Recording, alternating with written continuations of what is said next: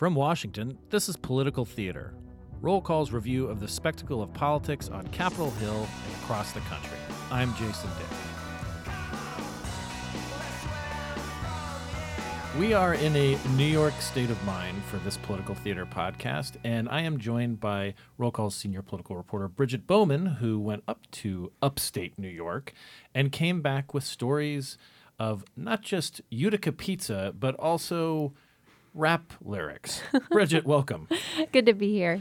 So let's talk a little bit about your recent trip to upstate New York. You spent some time examining a couple of races that we are quite interested in in New York's 22nd and 19th districts. Let's talk about that, and we're gonna we're gonna leave the, the listeners to think like, what could they possibly be talking about with this with with the rap lyrics? we'll get to that in a moment, but let's talk about uh, let's talk about these two races and let's talk about your trip up there. Sure. So these two races um, are both ones that Democrats are optimistic about, um, both held by first-term Republican incumbent members of Congress both of them actually president trump won in 2016 but democrats are optimistic based on uh, what they see as some weaknesses in the incumbents and also strengths in their challengers so uh, these aren't this isn't like the hallowed uh, hillary clinton district right. and and and uh, sort of a sleep at the wheel republican incumbent this is this is a different kind of dynamic here in, yeah. in trump's home state too Right. Um, in both of the districts, there are kind of different dynamics going on. Um, I was up there end of September and spent a lot of time on the New York State Thruway. Uh, these districts are very large and often uh, have large rural parts of their districts as well, both of them. Uh, the 19th district, which is kind of between New York and New York City and Albany in the Hudson River Valley mm-hmm. is uh, held by Republican Congressman John Faso. That district is huge. It's bigger than the state of Connecticut. Uh, and then the neighboring district in more central New York is Congresswoman Claudia Tenney in the 22nd district. Uh, so I kind of drove around there, meeting up with both the incumbents and their challengers, talking to voters there. Um, and like I said, Democrats think that these are two seats that they can win, uh, which can definitely help them. They are targeting all nine New York Republicans, but these look like their best shots. And and one thing to reiterate is that when people see the words New York, I mean, they usually think of the city of New York. Mm-hmm. Uh, whether it's uh, per- people of my generation, perhaps they have uh, uh images of Welcome Back Kotter or something like that, or some sort of TV show if they have, if they're not from New York themselves. But you know, New York. Uh, when you say the words New York, it, you it invariably the image comes up of the city. To a lesser degree, perhaps your uh, your your hometown of Buffalo in Western New York. Mm-hmm. Everybody loves Buffalo, but they don't necessarily think of it when they think think of New York. They just think Buffalo. Mm-hmm. This is that middle part of the state that, as you said, is gigantic. There's a lot of farming there. There's the Baseball Hall of Fame in Cooperstown. Mm-hmm. Uh, there's a lot of great pizza in places like Utica, as as I as I noted uh, at, the, at, the, top of the, the podcast. But it is a world apart from either New York City or Buffalo. I mean, it's it's like a it's like the Midwest almost, but the mountains are bigger. Yes, and that's actually what I heard from one operative I talked to who said this is more of like especially the 19th district, more of a Midwestern type of district. It's a it's one that uh, voters there supported President Barack Obama twice in 2008, 2012. It swung to Trump in 2016. So it's an example of the kind of district that Democrats are trying to win back. Uh, they're trying to win back those voters who might have flipped to Trump in 2016. And as you said, so in Faso's district, it, it's it's kind of past Maloney's district. Patrick Sean Patrick Maloney, he's mm-hmm. a Democrat uh, along the Hudson River Valley too. Uh, let's talk about the race there and the dynamics with with Faso. Yes. So that's a race uh, that I mentioned Trump won by seven points. Um, but Democrats there were pretty excited. They see a very energized Democratic block of voters there. This is also home to Woodstock. So there are some veteran liberal activists who are kind of re engaging now this cycle. Uh, this had a very crowded seven way Democratic primary. And the winner of that primary is an attorney by the name of Antonio Delgado. Uh, he won with just over 20% of the vote because it was such a crowded field.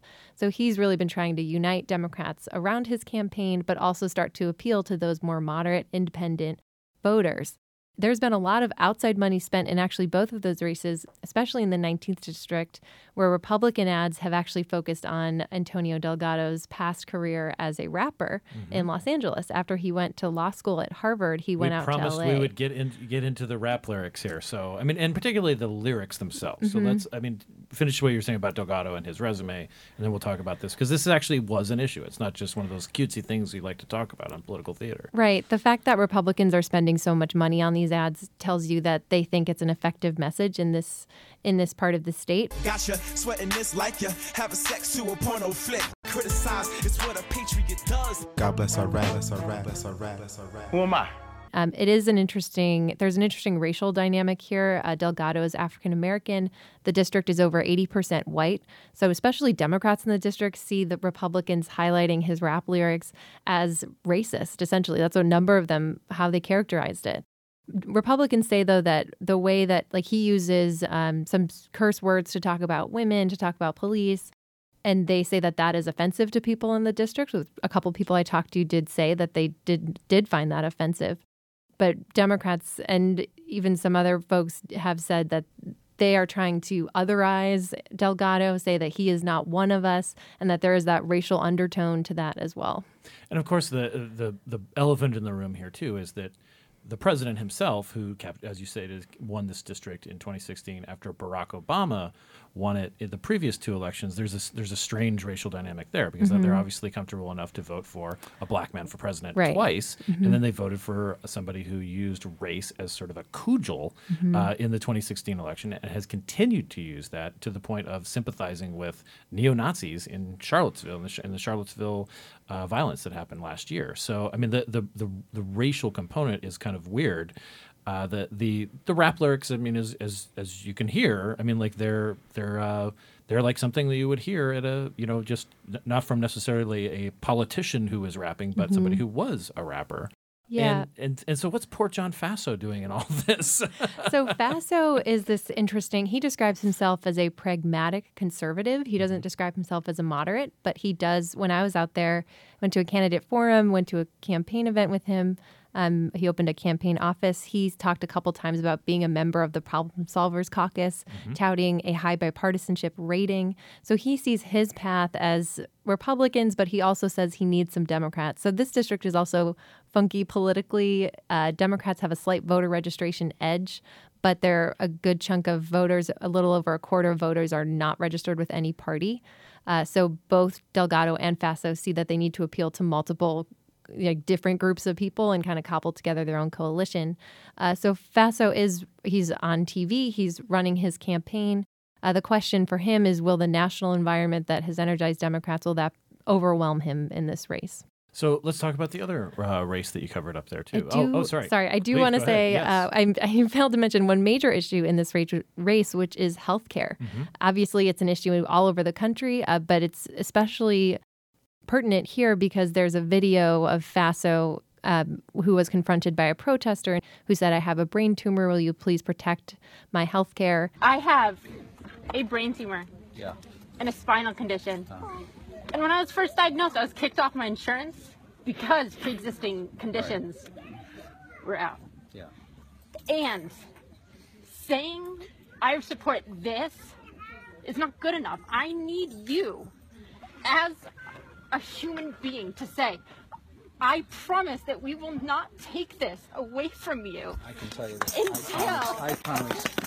I promise. He embraced her, and Democrats have been using that video in ads uh, because he voted for the Republican health care bill. And now Faso obviously says that's way more complicated and has arguments about the specific woman involved in the video. Uh, but Delgado has said that healthcare is the most important issue in this district, in part because it's so rural and there's a lack of access, and that it has a poor population who rely on Medicaid and Medicare. So that is where as we're seeing this issue play out across the country, this is a race where we really see it kind of at the forefront. More important than the lyrics. I mean, if you asked Delgado, he would tell you that for sure. And and our friend Nathan Gonzalez over at Inside Elections, he rates this race how? Tilts Democrat. Tilts Democrat. Mm-hmm. Okay. All right, let's talk about Claudia Tenney's race. Yes. So this on the paper, as operatives have pointed out to me, shouldn't be competitive. It's a race that uh, Mitt Romney narrowly won a district that he narrowly won in 2012. Trump carried it by 16 points in 2016. So you might be thinking, like, why did I go there?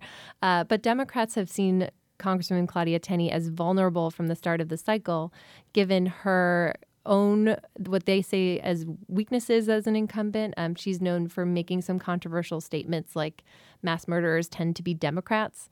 Um, and she also has not proven to be a very strong fundraiser. And they ha- are also optimistic about this race because Their ch- their uh, candidate there is a state assemblyman named Anthony Brindisi. So he already represents a segment of the congressional district. He has proven that he can win in what should be a more conservative assembly district. Uh, he's also been proven to be a very strong fundraiser. He's outraised Tenney in a couple of quarters, and he didn't have a primary, so he's been able to like kind of run his own race while while Republicans are looking to defend this, and they're spending in this race as well, which tells you that they view it as a vulnerable seat for them. And where the money also comes into play here is that yes, it is uh, it's cheaper than say running in New York City. Uh, or Buffalo, uh, but but I'm just going to keep talking about Buffalo. Mm-hmm. Yeah. I know I know you I'm love okay your with town. that. I know you love your town, uh, uh, and I and I love it too. It's got great food, but it the the money is isn't so much that the, you have to spend a, a ton of money to advertise on local television in Utica. Mm-hmm. It's that you've got to find a way to get around these these crazy districts where Mm-hmm. like there's only like a two lane road uh, to to several towns, and I mean it's not it's logistically it's almost more complicated to run in a place like this than it is some suburban districts and urban districts.